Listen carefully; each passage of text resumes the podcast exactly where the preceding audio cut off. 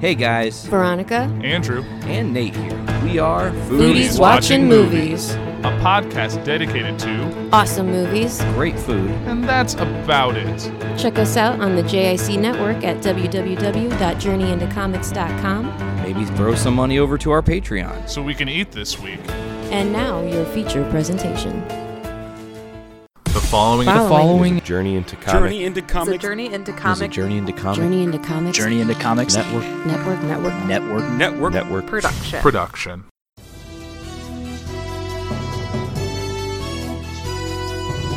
We interrupt the Journey into Comics Network feed for this late breaking edition of Poor News, featuring Andrew Poor. Welcome back, ladies and gentlemen. This is episode 11 of Poor News, the show covering all things news that aren't exactly entertaining. For entertainment news, you need to check out my other show, which is Poor Entertainment. And both of those will be coming to an end as soon as the government is no longer under shutdown. You just know, there's the government's been in a shutdown since before Christmas. We're actually entering, as you're listening to this, day 18, unless some miracle happens by the time I'm recording it now, which is the day before, and the day you're listening to it. Still in a shutdown. One getting to be one of the longer ones we've had in a while. So we'll kind of have to see when we come out of this, but when we come out of this, there'll be some new shows for you to listen to, or at least one new show that'll be taking the place of this show and the other show I do. It'll be a little interesting, but we're here today to talk about news. And since the biggest news is the shutdown, I thought we could try out by let's just talk about the shutdown. So, want to get into this, I want to actually give a phone call to someone who knows all about the shutdown. He's very involved with it. Let's see what he has to tell us today. Let me just give him a call right now. Okay, just any minute now.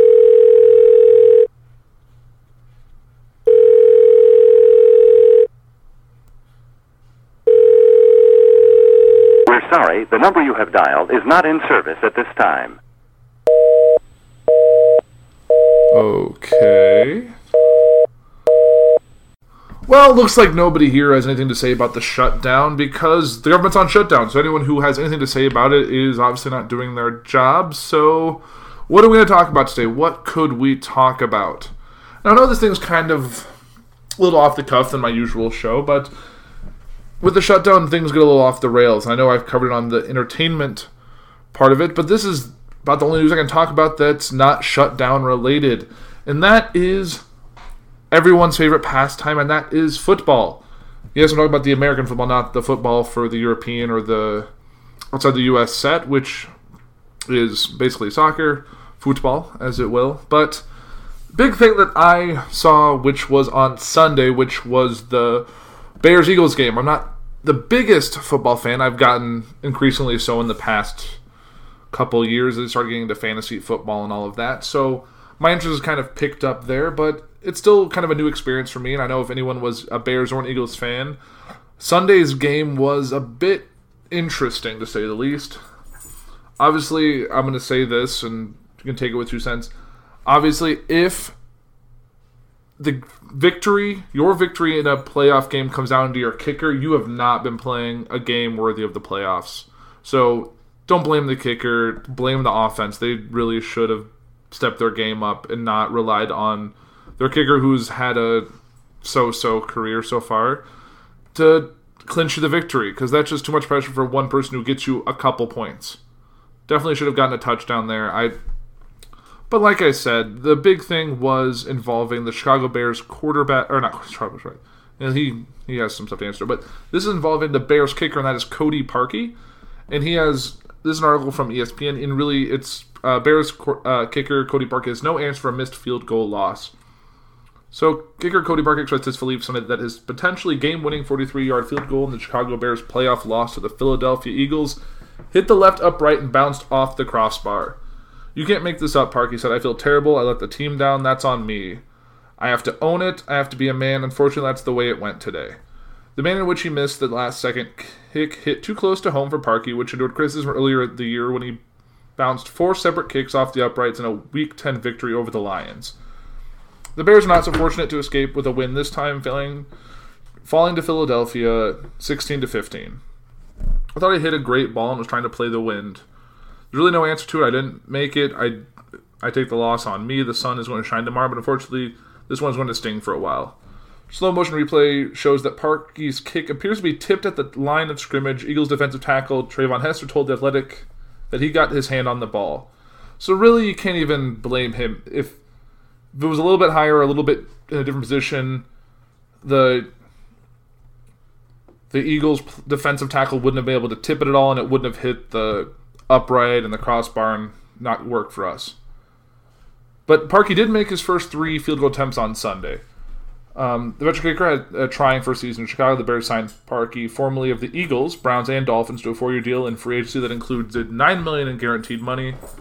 But Parkey ended up missing 11 total kicks on the year, eight field goals, three extra points. Parkey was named NFC Special Team Player of the Week the week after his dreadful game versus the Lions, and he converted 13 of his past 14 field goal attempts prior to Sunday's late miss.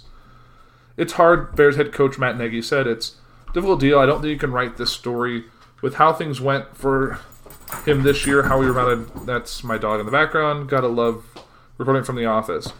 And then for that to happen, it's tough. Chicago has been able to stabilize its kicker situation since the club released Robbie Gould, the franchise's all-time leading scorer prior to the 2016 season. Gould, who was 82 of 8, 82 of 85 in field goal attempts since leaving the Bears, attended Sunday's playoff loss as a fan. That's just awkward.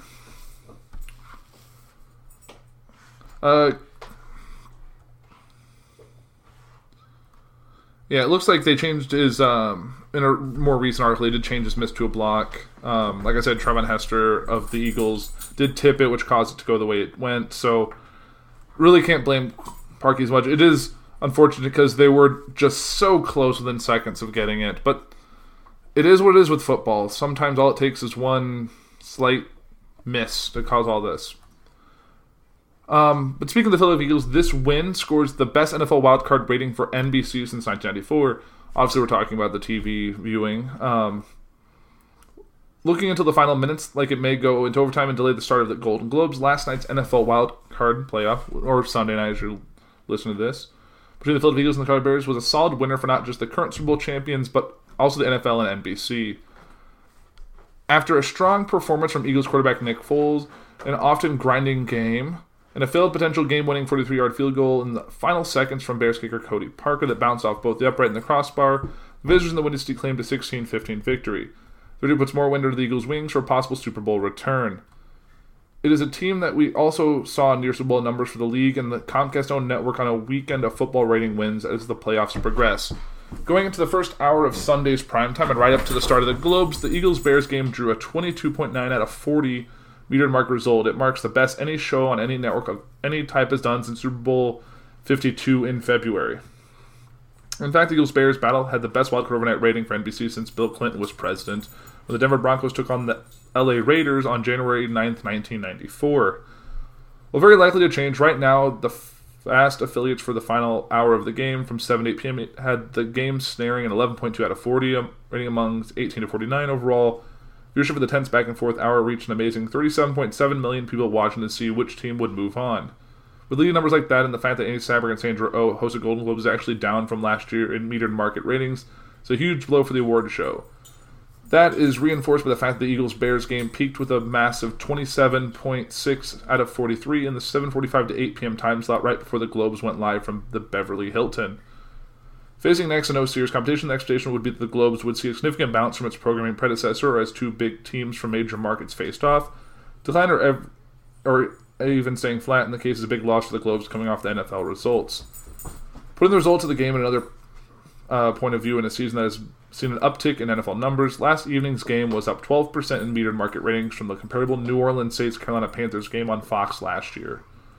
We'll see final numbers for Sunday's game in the next day or two, but for now, check out top 10 local market. So Philadelphia had 44.6 out of 66, Chicago 43.1 out of 68, New Orleans 34.5 out of 51, and so on and so forth. I don't know why my cat's attacking a window blind, but hey, what are you gonna do? Um, one thing that I noticed as not a great, um, like an active participant in football watching or spectating, as it will, is that this was actually, according to the Ringer, a referendum on modern coaching. All season, the story of the league has been play calling ingenuity uh, that manifests itself in an, all four of this past weekend's playoff games, just not in the way we might have expected. The Devils' playoff field already serves as a useful way to identify which teams are the class of the league. This season, though, the wild card weekend games whittled the group down even further by illustrating an important league wide trend. From the moment the Colts began their 12 7 beatdown of the Texans and through Sunday's 16 15 nail biter in Chicago, this past weekend's results were a testament to the importance of creative, adaptive coaching. As teams with solid game plans and willingness to implement new ideas thrived, those that obstinately stuck to their guns flailed. The 2018 season exposed the growing gap between the league's best schemers and the rest of the pack. And the first season of the first set of postseason games made that even more evident. Let's start with the Colts and the staff that arguably did the best job in football this season. Saturday's clash with the Texans was the third meeting between these teams since late September. And with two games worth of film to work with, head coach Frank Reich and defense coordinator Matt Eberflus had clear understanding of how this could most effectively attack Houston on both sides of the ball. On the Colts' first drive of the game, with Indy facing a second and 10 at the Houston 44 yard line, Andrew Luck found T.Y. Hilton deep down the middle for a 38 yard gain, one that set up a short Eric Ebron touchdown to put the Colts up 7 early. The Texans' reliance on cover 2 concept makes them vulnerable to speed in the middle of the field, and few receivers are better equipped to take advantage of that than Hilton. Even with a busted ankle, Luck was brilliant throughout the first half, and his performance was only accentuated by a game plan that consistently took advantage of Houston's lack of athleticism on the back end. Zone defense played a key role for Eberflus as well. Well, in this case, the concept was used it, to his unit's advantage. Eberflus is more content to have his group sit on a soft zone coverage than just about any other coordinator in the league. And it worked near perfection against Deshaun Watson, who had nothing available down the field, and it led to a slew of check downs and errant touch throws from a quarterback who carried the Texans for much of the season. DeAndre Hopkins finished with just five catches for 37 yards, which is a recipe for disaster for an offense without many other proven pass catching threats. At every level, the Colts look like the team with an approach well tailored to both their personnel and their opponent. The rest will lead them to Kansas City next weekend for the AFC divisional round. As great a job as the Colts did this weekend, the performance from the Seahawks coach was equally bad. Throughout the regular season, Seattle's run heavy offensive approach produced some strong returns.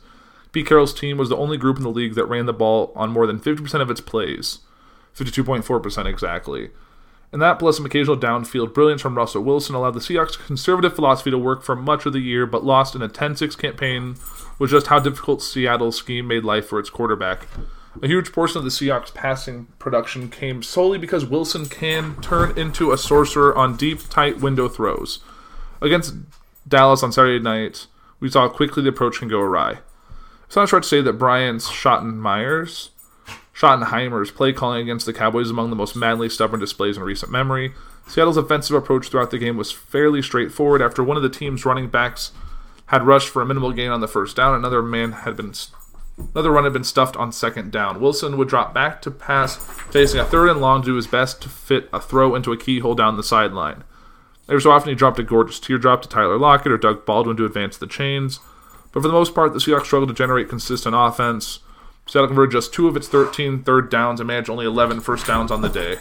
If the Seahawks offense simply had no answer for a stout Cowboys defense, that would have been understandable. Dallas Stonewall Drew Brees and the Saints in Week 13 at a time when New Orleans was rolling every other defense in its path. What's all the more frustrating, though, is that the Seahawks did have answers. At one point in the third quarter, Wilson had thrown 16 passes and averaged 8.3 yards per attempt on those throws. At that same point, Seattle had recorded 21 non quarterback running plays, which had gone for just 2.8 yards per carry. Survived a 28 yard Rashad Penny run from early in the third quarter, and the number drops to 1.55 yards per rush. Seeing with a run early, run often play when your team can't crack 2.0 yards per carry and your quarterback is Russell Wilson and is nothing short of a coaching malpractice. And to make matters worse, seemingly every time the Seahawks utilized play action to take a shot downfield, they produced a big play. On back to back first and 10 situations early in the second quarter, Wilson uncorked play action throws to Ed Dickson and Tyler Lockett for gains of 26 and 40 yards, respectively. Wilson finished the game 9 of 10 on play action passes for 111 yards, according to the Pro Football Focus. Yet instead of leaning on that strategy on early downs, Seattle continued to hammer away with the running game and saddle its superstar quarterback with overwhelming odds on third down.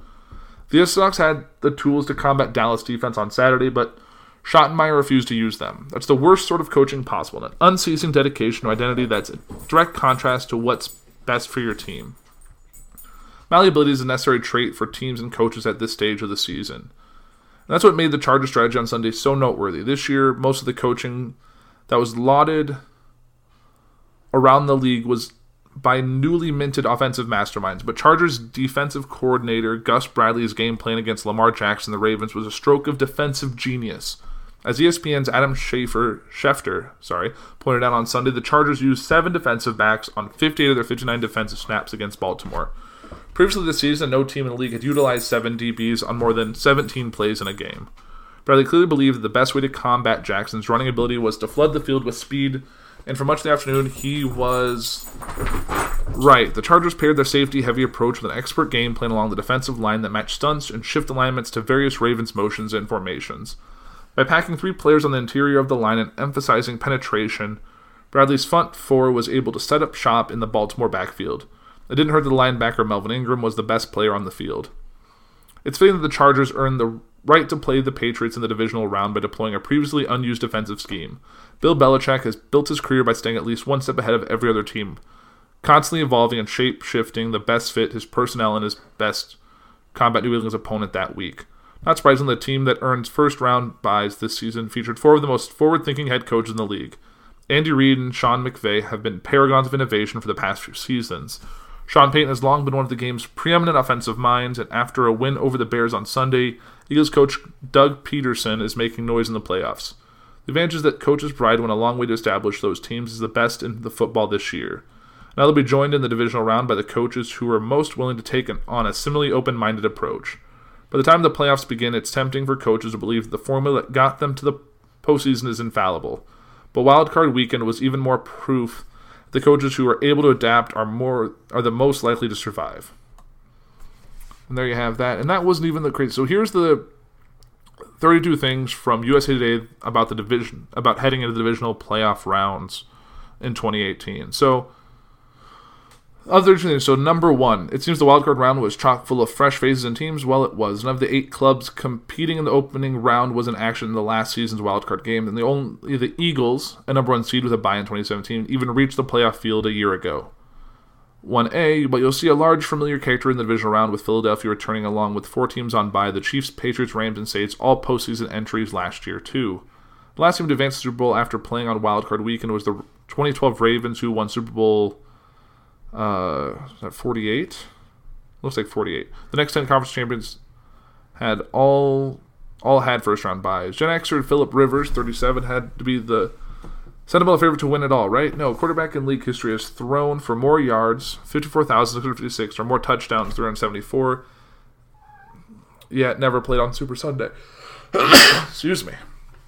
Uh, and how great and entertaining would it be to see Rivers Chargers take on the Saints and former Bolts quarterback Drew Brees, who kept Philly Riv on the bench for two years? Number three, but if you're into unminted millennial passers, Patrick Mahomes 23, Jared Goff 24, Dak Prescott 25, most certainly Andrew Luck 29 could ride great storylines all the way to Atlanta, site of Super Bowl 52. Three quarterbacks made their playoff debuts during wildcard weekend. Deshaun Watson, Lamar Jackson, Mitch Trubisky all lost. Well, Matt Nagy guess you should have laid down for the Vikings week 17 rather than invite a matchup with the Eagles and your old buddy Doug Pederson. Did anyone else want Eagles Bears go into overtime, maybe double overtime, just to see how NBC would handle its Golden Globes coverage, which began minutes after Al Michaels and Chris Collinsworth wrapped? Road Knights for Chicago's Cody Park, whose would be game winning field goal attempt from 40 yards, hit the uprights, then the crossbar before chroming into the end zone. No good. Parkey drilled the Soldier Field uprights four times November 1st. Uncanny. If I've learned anything this season, it's that Park, Parkey's about to get a flood of support from kickers throughout the league as he copes with his unfortunate bounce. Uh, Nick Foles was picked off twice in Sunday's win over the Bears the last time he threw multiple interceptions in Eagles uniform. October 26, 2014, Chip Kelly was their coach, and Foles had yet to play for the Rams or Chiefs. Last time Philadelphia played the Saints in postseason, the 2013 wild card round, Foles was also their quarterback in a losing effort. Kelly's only NFL playoff appearance. Uh, congrats to Eagles wide receiver Golden Tate, who scored the game winning touchdown in Chicago, instantly justifying the scrutinized trade deadline deal for him, which cost Philly a third round pick that appeared awfully expensive given the struggles to integrate Tate into the offense. Congrats to Eagles um, left tackle Jason Peters, running back Darren Sproles, and uh, left back, Jordan Hicks, who all missed the Super Bowl 2017 Super Bowl run with injuries, but tasted a playoff victory Sunday. Um, was Wildcard Weekend MVP Chargers defensive coordinator Gus Bradley is used on the short end of a 22-10 loss to Baltimore two weeks ago. Sunday, it showed the rest of the league how to contain Jackson, essentially deploying a defense comprised of linemen defensive backs to shadow, flummox, and batter the rookie. Jackson, who turns 22 on Monday, became the youngest quarterback to start a playoff game in NFL history. He looked like it. Make no mistake, the Ravens don't win the AFC North without Jackson's heroics in the second half of the season when he went 6 1 as the starter, but Bradley and the Bolts provided a blueprint to stopping him and the fresh reminder that though Jackson remains an elite athlete and highly effective with the ball in open space, he's got a long, long way to go to be fully formed pro quarterback. He was sacked seven times, played off once, and fumbled thrice, losing the ball the team's final possession.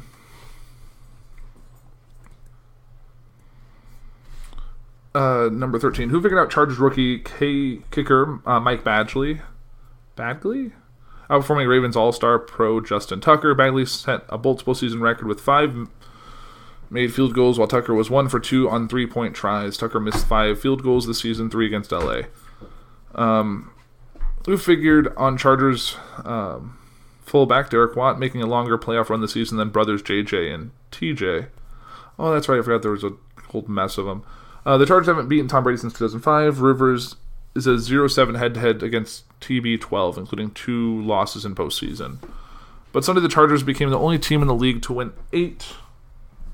Um, win eight times on the road this season. A visit to Foxborough, daunting as it is, won't faze them. The last time Rivers appeared in a playoff game at Gillette Stadium in the 2007 AFC Championship game, he played on a torn ACL. Now these are just getting kind of long. I'm just going to kind of skip over that and go to my last thing, which is just a little forward thinking here, and that is for those of you interested, this is the NFL playoff divisional round schedule and matchups, as well as TV channel that you can watch them on. So, winners of this weekend wildcard playoff games will advance to the divisional round, which will take place on Saturday, January 12th, and Sunday, January 13th. The winners will face the number one and number two seeded teams from both the NFC and AFC Chiefs, Rams, Saints, and Patriots, respectively. Winner of the divisional rounds will advance to their conference championship where they will fight for a spot in Super Bowl 53? I thought it was 52. Oh, the last one was 52. Um, on Saturday, January 12th, Indianapolis Colts at Kansas City Chiefs. The time will be at 4:35 Eastern Time. You can watch it on NBC or wherever you can stream it, but yeah, it'll be on NBC. Uh, Dallas Cowboys at LA Rams. That'll be at 8:15 Eastern Time, also on Saturday, January 12th and that could, that will be on Fox on Sunday at 1:05 Eastern Time. You can watch the LA Chargers at the New England Patriots on CBS. And then you can watch the Philadelphia Eagles at the New Orleans Saints at 4:40 p.m. Eastern Time also on Fox. So that's where you can catch the playoffs and I'm not the usual Bowl guy and really after the Bears are out, I don't know if I'm really going to pay that much attention. I might be tuning out until the Super Bowl to see who actually is playing if it's a good game. I do remember watching the Eagles defeat the Patriots last year. So maybe if the play if the Patriots do make it there, it'll be a chance to see that again. But maybe the Patriots won't go to the Super Bowl because I think after as many rings as they have, they can take a couple years off. Maybe it's time for Brady to retire, but that won't happen because Brady is still a superstar, and until he breaks something or severely injures himself, I don't think he's gonna go anywhere. Maybe Bill Belichick retire, but that's even less likely. So I don't know. I think that'll do it for poor news for this week. It's been sports news, which is fine.